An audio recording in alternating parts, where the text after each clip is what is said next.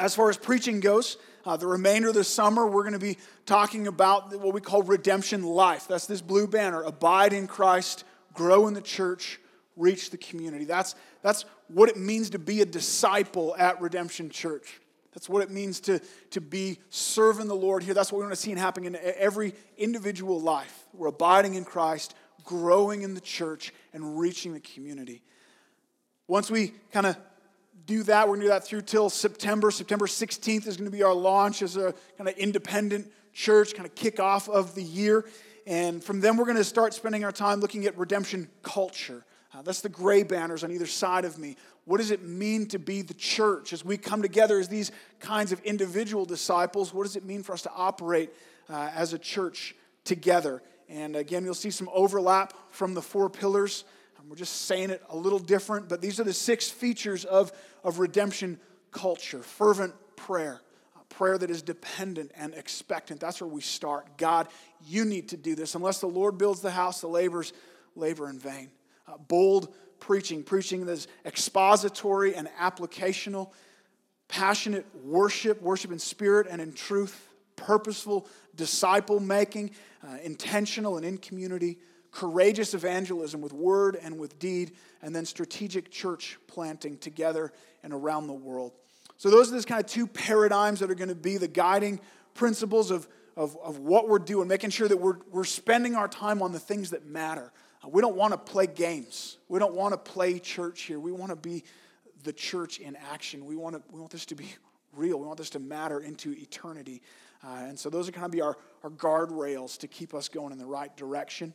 Um, so we'll spend from September through till November looking at those, and then we're going to launch into Exodus, which I'm super excited about. I've been studying through it, and it is so rich. It's, it is like Doctrine 101 packed into these great stories of God at work, rescuing his people and bringing them uh, through toward the promised land. So excited about that, and we'll, we'll, we'll be in, in Exodus through till uh, next September. Um, so buckle up, it's going to be a good ride. Uh, but today, our first Sunday as, as Redemption Church, uh, I thought it is only appropriate for us to stop and ask the question what's in a name? What is in a name? Why redemption church? What does it mean? What does redemption even mean? I, hope every believer could, could answer that question, but it seems to me particularly pertinent. If, if you're now going to be attending a church called Redemption Church, you better be able to answer the question well, what is redemption anyway? Uh, how do you answer that? And so, this is not going to be a typical sermon. I want us to grasp this idea of, of redemption, and it's a topic that is literally fleshed out from Genesis through to Revelation. And, uh, and I just wrestled hard this week to find one verse that kind of brought it all together that we could kind of root in and spend our time in, and, and I failed to do so. So we're gonna, we're gonna jump around this morning a lot more than we typically do. Uh, don't get me wrong, my goal is to preach what Scripture says. Um, but we're just going to be bumping around and, and picking up a few different passages uh, to guide us along the way. So I'm going to have the scriptures behind me on the screen so you don't have to have the, the lightning fast fingers. Um, you may want to have your pen out if you're a note taker and, and just jot down some of those references if you want to look them up later. Um, but as always, we want you to have God's word in your hands. So if, uh, if you don't have a Bible on you, um, just go ahead and slip up your hand. One of our ushers will get one to you. Um, it's all about God's word, and I am by no means above God's word. I am held accountable to God's word. And so we want you to be able to look down and say, yeah, he's just saying what the Bible says. Or maybe, hey, hold on a second. John, you, you missed something here. Uh, there's a not there that you missed. Uh, that changes things. Um, I'm, I'm not without error. And so I want you guys to be feeding on God's word, not my word. Um, and of course, if you don't have a Bible at home or one you can read easily, this is our gift to you. We want you to have it. Please take it. Um, we are thrilled when we have to restock our Bibles. Um, so, when we talk about redemption, uh, I'm afraid that far too often we, we think that maybe we're moving into like a technical term territory. That, that this idea of redemption is one of those theological terms. It's an ivory tower kind of a, a term that belongs in the seminaries with the, with the smart guys uh, wearing the bow ties. Uh, that's not it. That's not what this is about. The concept of redemption is it's a little removed from us culturally, but in Jesus' day it was very common and it was well understood. But more than that, it was an idea that people identified with on an emotional level. They felt the weight of this word, redemption.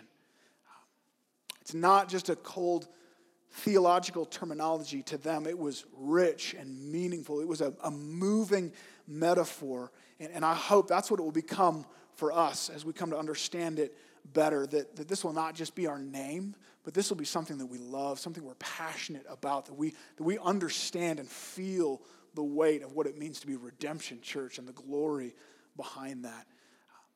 The word comes from the marketplace, particularly from the slave market. And a little, little Greek lesson for the nerds that care about that. The rest of you guys can take your little cat nap now. Um, the word is lutrosis, which just means to pay the price, to, to buy something. Um, but the, the word redemption throughout Scripture uh, is, is typically a compound word. It's apolutrosis. It's that little apo on the front means out from. And so it's to purchase out from. And, and it was just kind of a, a general word with that meaning, but by the time of Jesus and Paul, it had really become kind of connected to the whole idea of slavery and, and purchasing someone out from slavery, purchasing them with the intent of setting them free. So picture yourself walking through a, a noisy market in a first century city, and you round the corner and you find yourself on the outer edge of an auction in progress. But you look up on the auction block, and it's not what we would expect a, a bucket of old tools, or, or maybe you're a farmer, you're used to the kind of the cattle and chickens or whatever else are there. Um, it's not machinery, it's, it's human beings. People. People of every age, of every race, of either gender, being sold off to the highest bidder. Some of them certainly uh, have been kidnapped, stolen from their homes, and are being sold by, by wicked men for a profit. But most typically, these are people who were poor or had incurred a debt that, that they just could not repay, and, and they simply were unable to, to feed themselves, to clothe themselves, to care for their families. And so, with absolutely no other option available to them, out of complete desperation, they would sell their children or maybe themselves into slavery to, pay that debt or to be then cared for by a master who would then feed them and their family. Some of the masters would be kind and generous. Some of them would be cruel. That was out of their control. This was their last hope, their only option. As you stood looking out over the crowd, you see going up onto the auction block a, a beautiful but terrified little girl. Crowd presses in. She's young, she has a lot of life ahead of her. She will be easily trained and subdued. She will be a valuable servant in the home, and she's going to go for a premium. But your heart breaks for this little girl. As the auctioneer opens the bidding, you realize there is only one hope for her to be saved from a life of slavery, possibly to a brutal master, and that is if someone is to buy her at market value, to be the highest bidder, to pay the full price, and then set her free. Take that as a loss and let her go. So, as the auctioneer begins to call out, almost involuntarily compelled by compassion, you, you, your hand shoots up. You take the first bid, but immediately someone else bids against you, and again your hand goes up, and back and forth it goes higher and higher and higher. One after another, the competition begins to drop off and fade away. The price is too high, going once, going twice sold. You've spent your life savings, everything you have. But that's, that's not what's important to you right now. You've, you've bought this little girl. Her life belongs to you. You can do with her as you please. You're going to set her free. You're going to give her hope again. You're going to give her life back. You've bought her out of slavery. You've paid the price that radically changes who she is. You've redeemed her. That's the picture that Jesus and Paul and Peter are, are pointing us to. That's what they see and feel in their hearts when they use this word of redemption. See what I mean? They, they felt this as an emotional term. We've been redeemed. But as beautiful as that reality is, it forces us first to admit something ugly.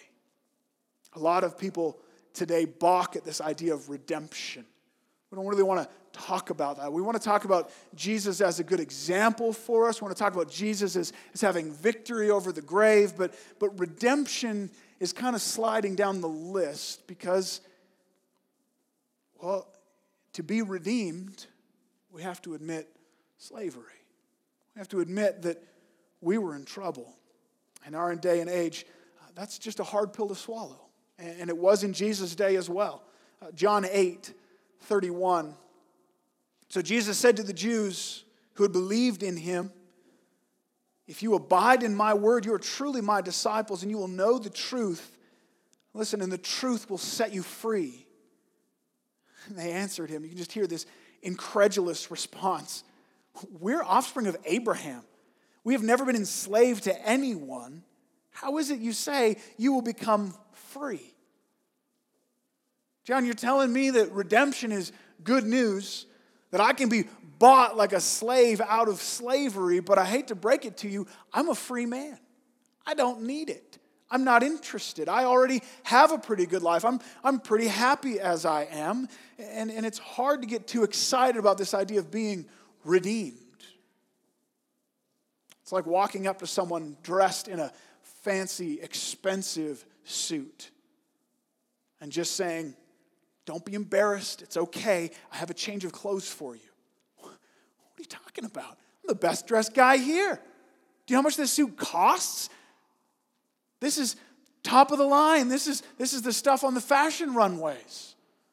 Well, sir, when you laid down in that park over there, you may not have noticed it was an off leash dog park, and your back is absolutely soiled with feces, and you smell horrible. It's not, not a happy thing to learn, it's not a nice place to be. And, and so, to, to understand and appreciate the idea of redemption, First, you have to understand your predicament. And for you faithful note takers, yeah, that was all build up. This is point one. We need to understand your predicament. That's where redemption begins. What is the feces that is on us? What is our need for redemption? What are we being redeemed out of? Well, Galatians 3:13. Christ redeemed us from the curse of the law. Colossians 1 13 and 14. He has delivered us. There's, there's the idea of redemption, different word, but that's it. He delivered us from the domain of darkness and transferred us to the kingdom of his beloved Son, in whom, in Jesus, we have redemption, which is the forgiveness of sins. Redemption assumes slavery, and outside of Christ, without his rescue, we're, we're slaves. We're slaves to sin. When the Jews pushed back against Jesus, saying, Jesus, we've, we've never been slaves to anyone. Don't tell us about being set free. We're not slaves. Jesus responded, John 8 38, Truly, truly, I say to you, everyone who practices sin is a slave to sin. Everyone who practices sin who has an ongoing pattern of sin in their life is a slave to sin. Jesus is saying, You're not as free as you think you are. You consistently sin.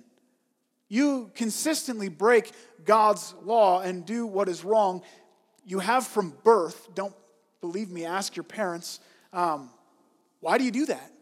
Why do you think that is? It's because you're actually enslaved to your sin. And you say, I'm, I'm no slave. I do whatever I want. Well, that's exactly it. You do whatever you want, but the thing that you want is the problem. That's where this slavery takes its hold. It's in the heart.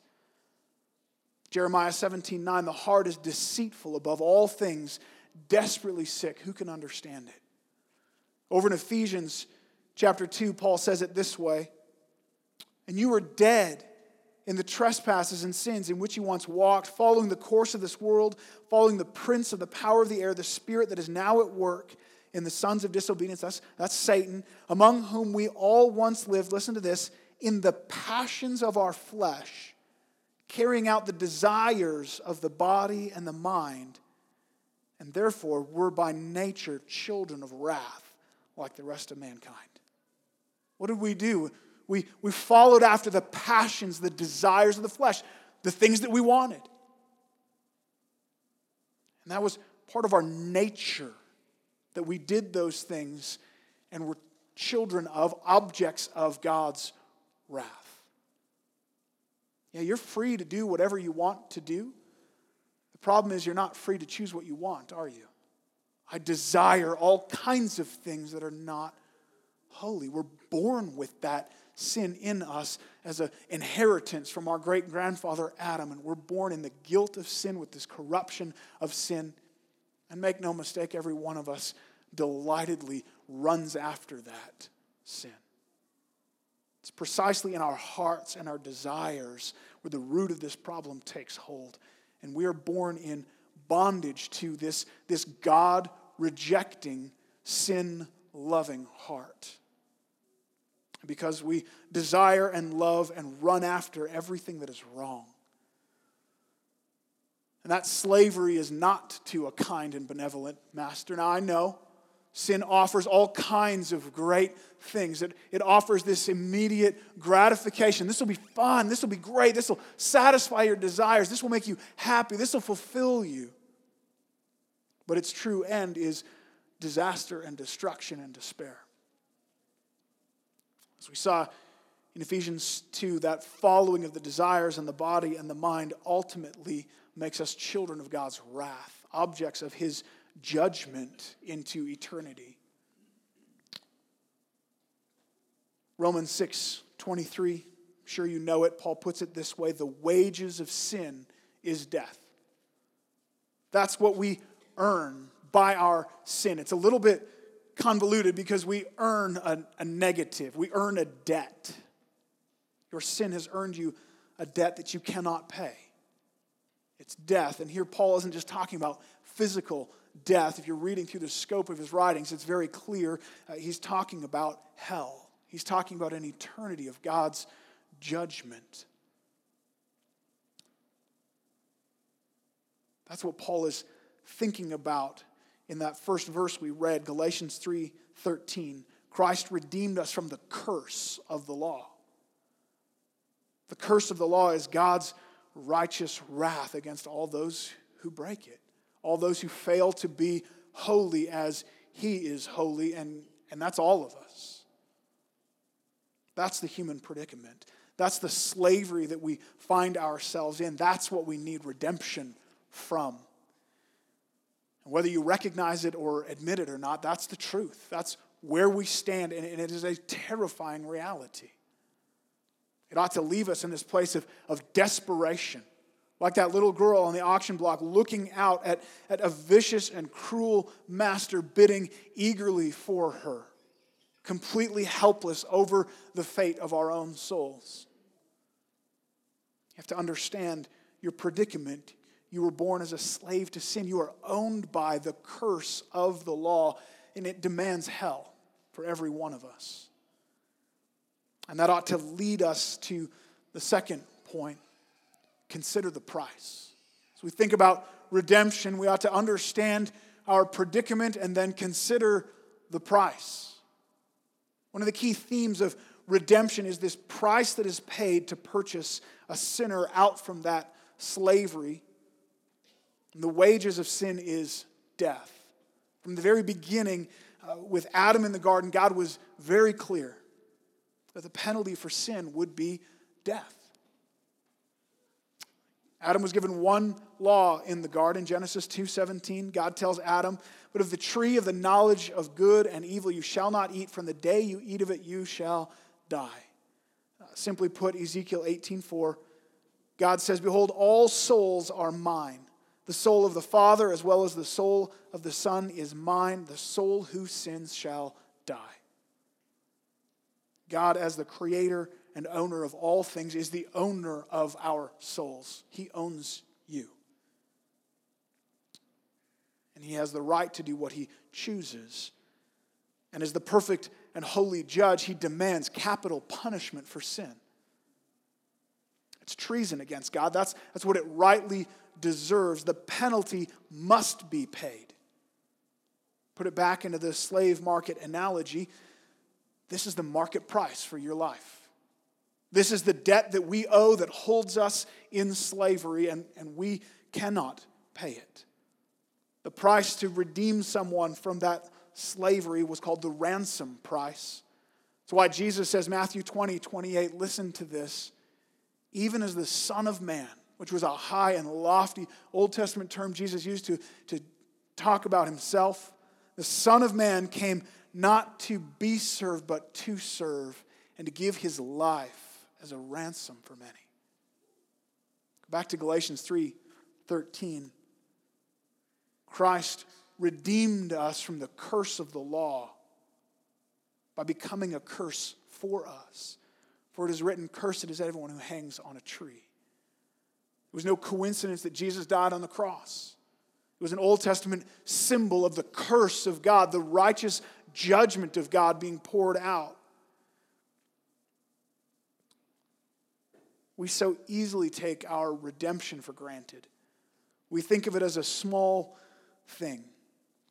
Because I think when, when we forgive, it's just a matter of letting go, right? I mean, I'm not, I'm not saying that forgiveness is always easy. Sometimes it's very hard in our sinfulness, but the bottom line is our forgiveness really doesn't cost us anything. It's just a matter of letting it go. So often, as I'm talking with people about the grace of God and the cross of Christ and this high price, the question that comes back is why can't God just let it go?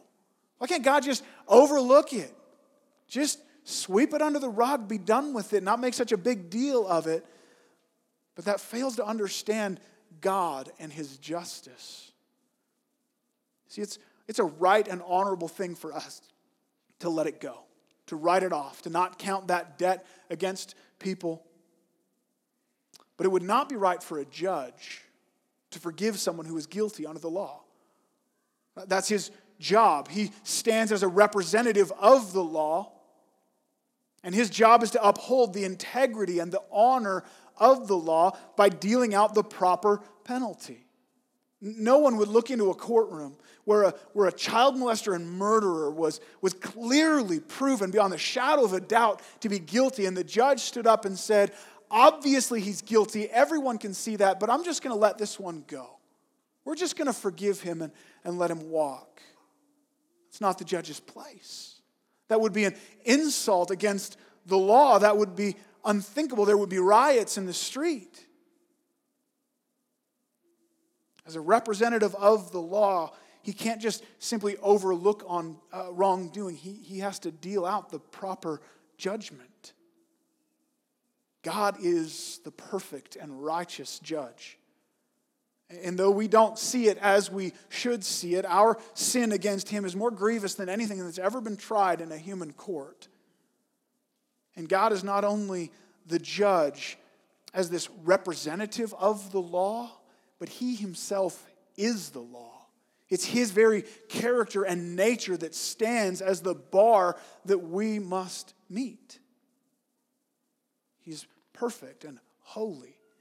And so to neglect the proper sentence, to simply try to brush sin away, for God to kind of just turn a blind eye, doesn't just dishonor the law in some abstract way. It, it would be a dishonor to God Himself. It would be a disgrace to His glory, a mockery of who He is.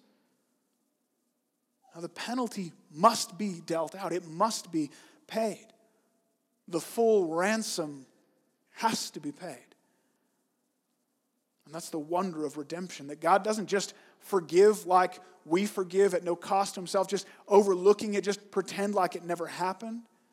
But he himself actually paid the full price that we deserved.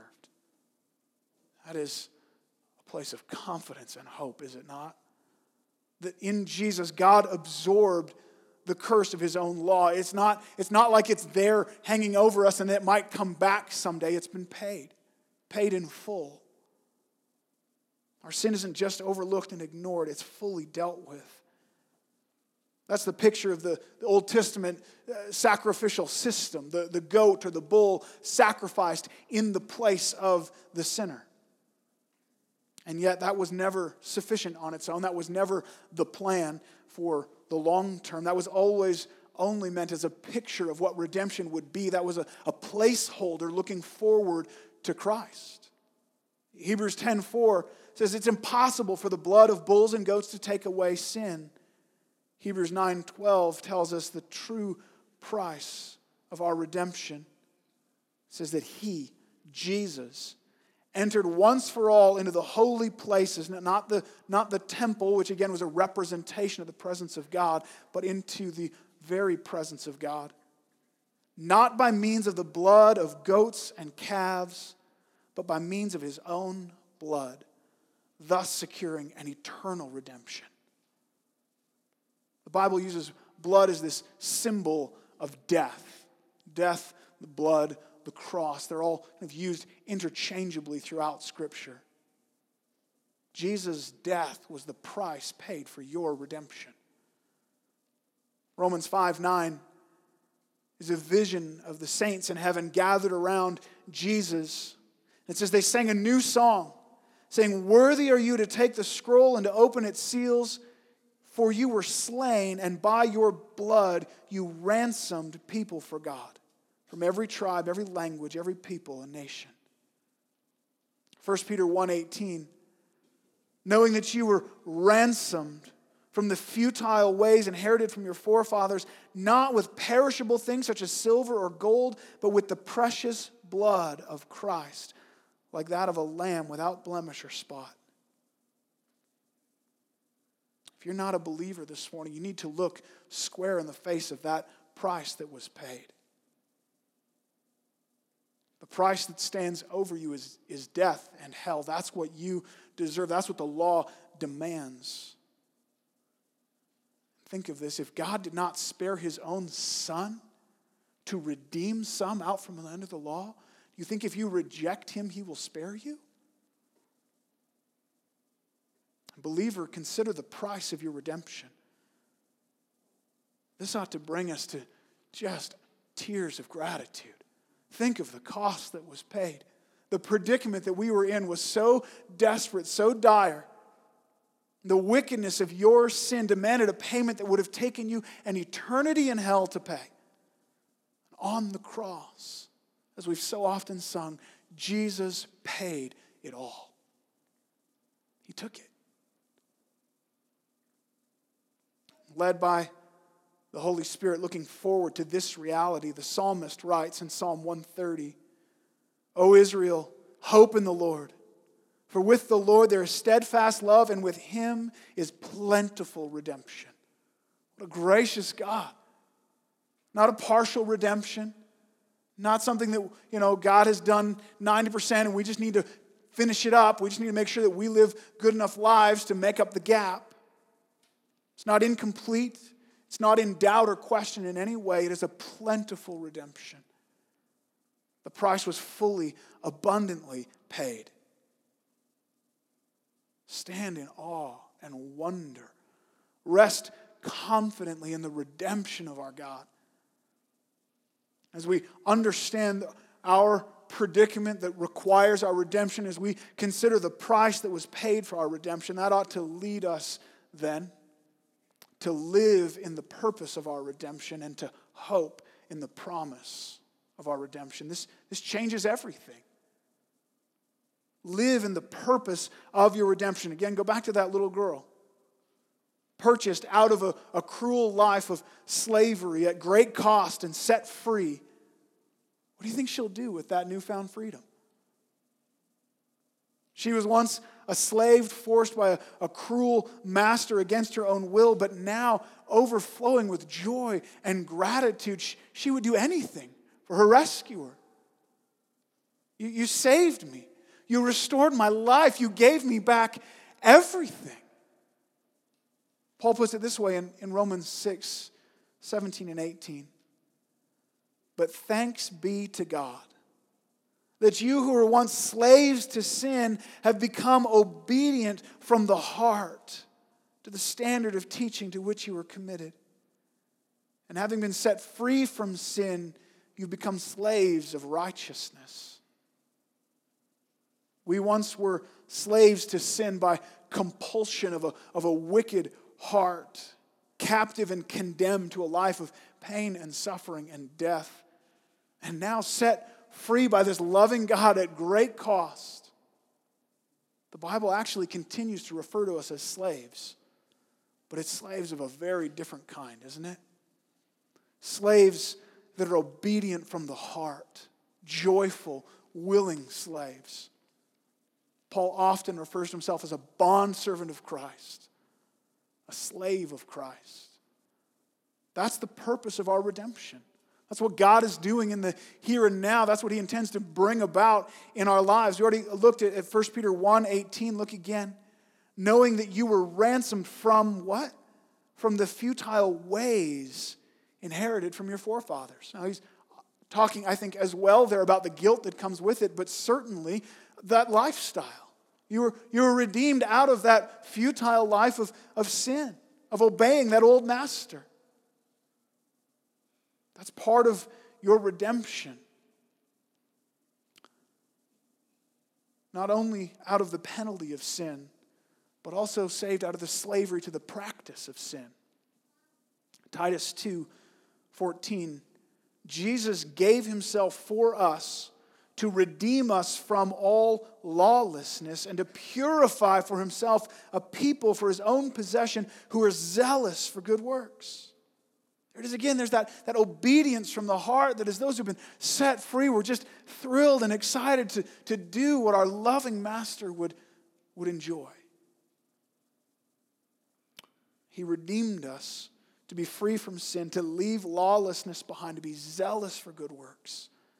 So live in that, walk in that. Think about, meditate on that, that predicament that you were in and the price that God has paid for you. And let that awaken your heart to this purpose of your redemption. 1 Corinthians 6, 19, and just the end of 19, the beginning of 20. For you are not your own, you were bought with a price. So glorify God with your body. That's what redemption, this redemption life is all about. This abiding in Christ and growing in the church and reaching the community. It's, it's living out our redemption. Living this life that, that overflows with grateful obedience to our blessed Redeemer. And, and I would ask you if, if there's no evidence of that joyful obedience from the heart in your life, you need to ask Have I been redeemed? Have I actually been redeemed? What, what difference does it make? This is God's purpose in our redemption to, to glorify Him out of lives of joyful obedience. Does your life reflect that? Does it overflow growing in, in holiness and, and evidence that you've been set free from sin. And none of us are saved and leave all sin behind. We continue to wrestle with old habits and lingering hooks of sin in our flesh, sometimes a lot. But is there a desire in your heart to honor God? Are you, are you grieved by your sin as you go back to that old master, and are, are you growing? Are you more and more learning to, to live in that redemption and to, to live the way that He has called you to be? Look back five years. Are you a different person now than you were then?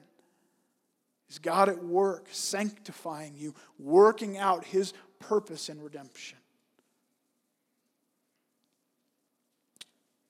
And then finally, we have to hope in the promise of our redemption. We are redeemed not only out of the penalty of sin, not only out of the practice of sin, but into the promise of God. Uh, looking at, at Exodus, God doesn't just bring them out of Egypt, but He promises to bring them through to the promised land. We're redeemed from slavery. And then this kind of partner doctrine, we're adopted as sons of God. Galatians 4, verse 4. But when the fullness of time had come, God sent forth his Son, born of a woman, born under the law, to redeem those who were under the law so that we might receive adoption as sons. And yes, ladies, you are adopted as sons. And us guys have to deal with the fact that we're the bride of Christ, and you need to deal with the fact that you're adopted as sons. But that's on purpose. And it's significant because in that day, a son had ownership in the father's estate. A son was a place of authority and, and honor and respect in the household. A son was entitled to an inheritance. Ephesians 1 7, and, and I just, whenever I get into Ephesians 1, I just want to start at verse 3 and run right through to like 23. But, but I'll try to, I think verse 7 and 11, we just connect those dots. In him we have redemption through his blood, the forgiveness of our trespasses according to the riches of his grace. And then he, he's kind of working out what does that mean that we have this redemption and forgiveness. Verse 11, in him we have obtained an inheritance having been predestined according to the purpose of him who works out all things according to the counsel of his will. And so, salvation in the Bible and this idea of, of redemption, it's not just a past tense thing that, that Jesus died and redeemed me from my sin. And it's not just past and, and present that I am redeemed and I'm living out this, this redeemed life in the present tense, but there's a future aspect as well.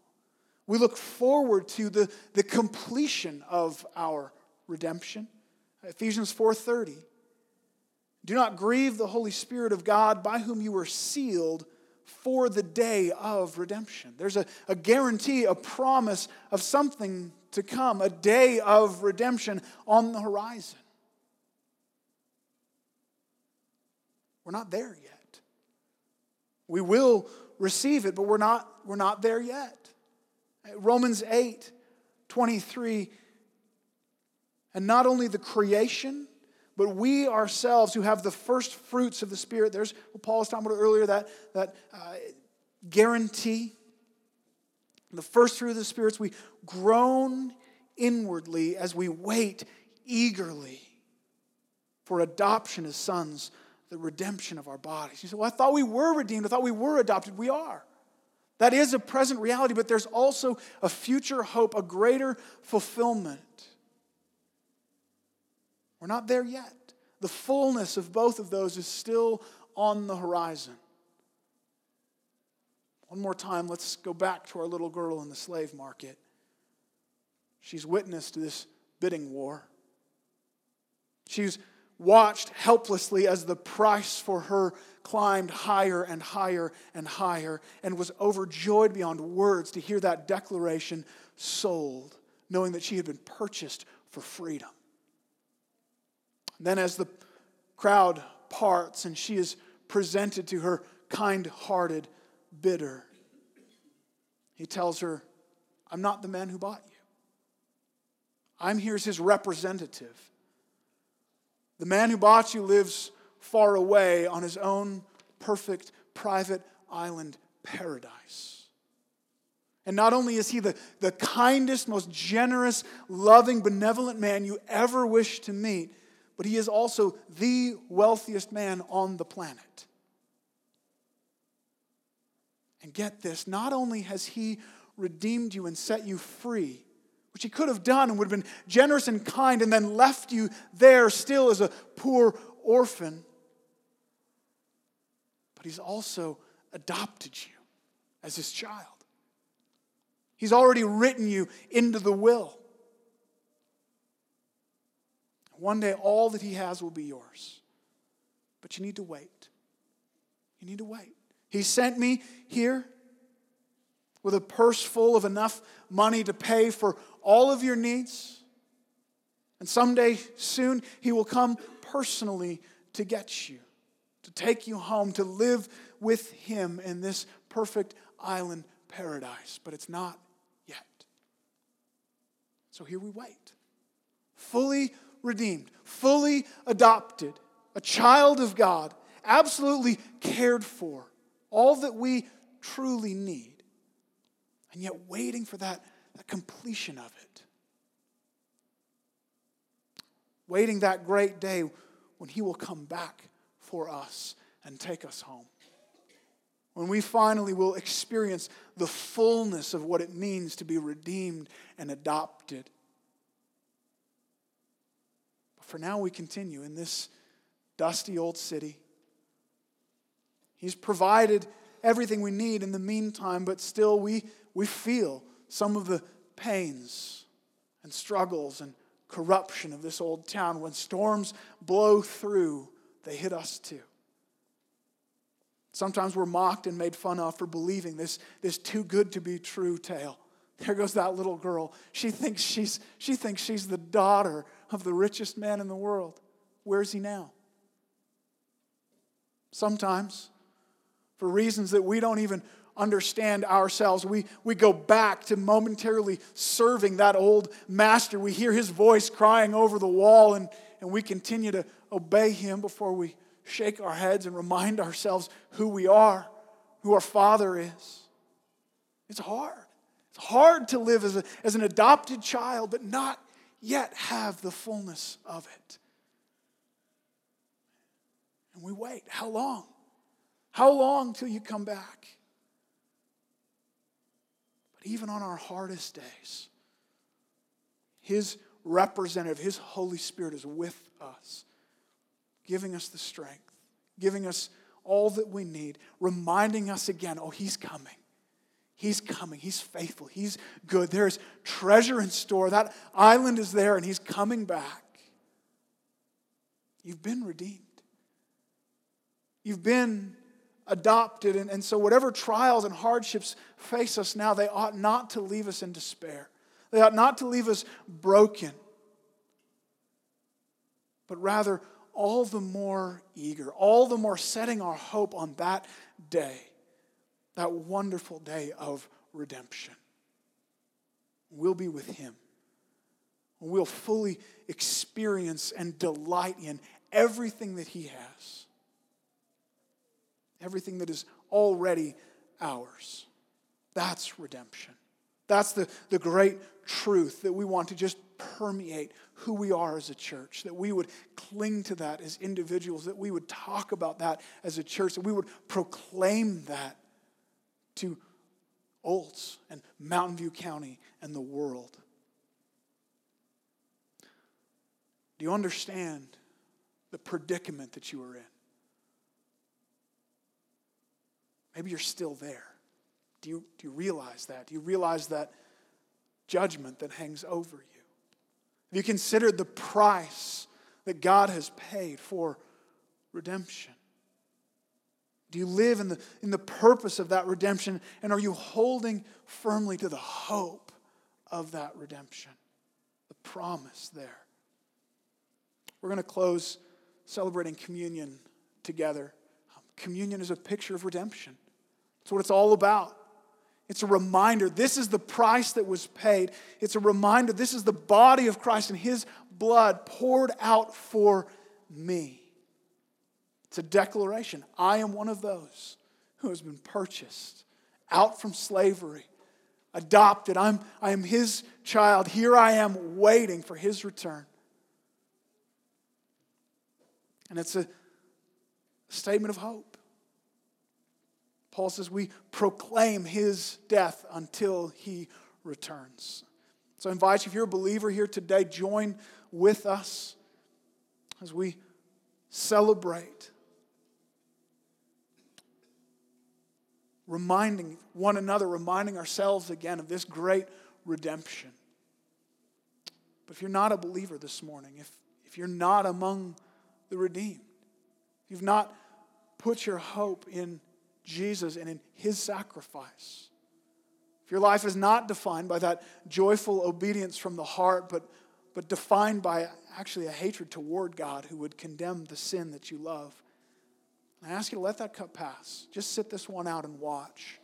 And I want to challenge you to consider. Consider the cost of your sin, consider the judgment of God. that awaits those who rebel against him. And I would plead with you to answer his call, repent and believe, trust in him for the forgiveness of sin and the redemption of your soul. We're going to have communion handed out, and, and we're just going to take a few minutes. Josh is going to play quietly. We're just going to take some time to consider this glorious truth of redemption and, and what that means. Maybe you need to take it as a time of repentance. Maybe that old master has been crying out, and you've been faltering back, doubting your redemption, doubting your adoption, and going back to obedience to that sin that has held you down. And you just need to take this as a moment to say, God, that's not who I am. Help me to live in your redemption. Maybe you just need to take this moment to again feed that flame in your heart. Remember the price that was paid. Set your heart again on the hope. Maybe you've had a, a hard week and the storms of this world are hitting. I know I'm redeemed, but this, this old world is a tiresome place. You just need to look again to that future hope.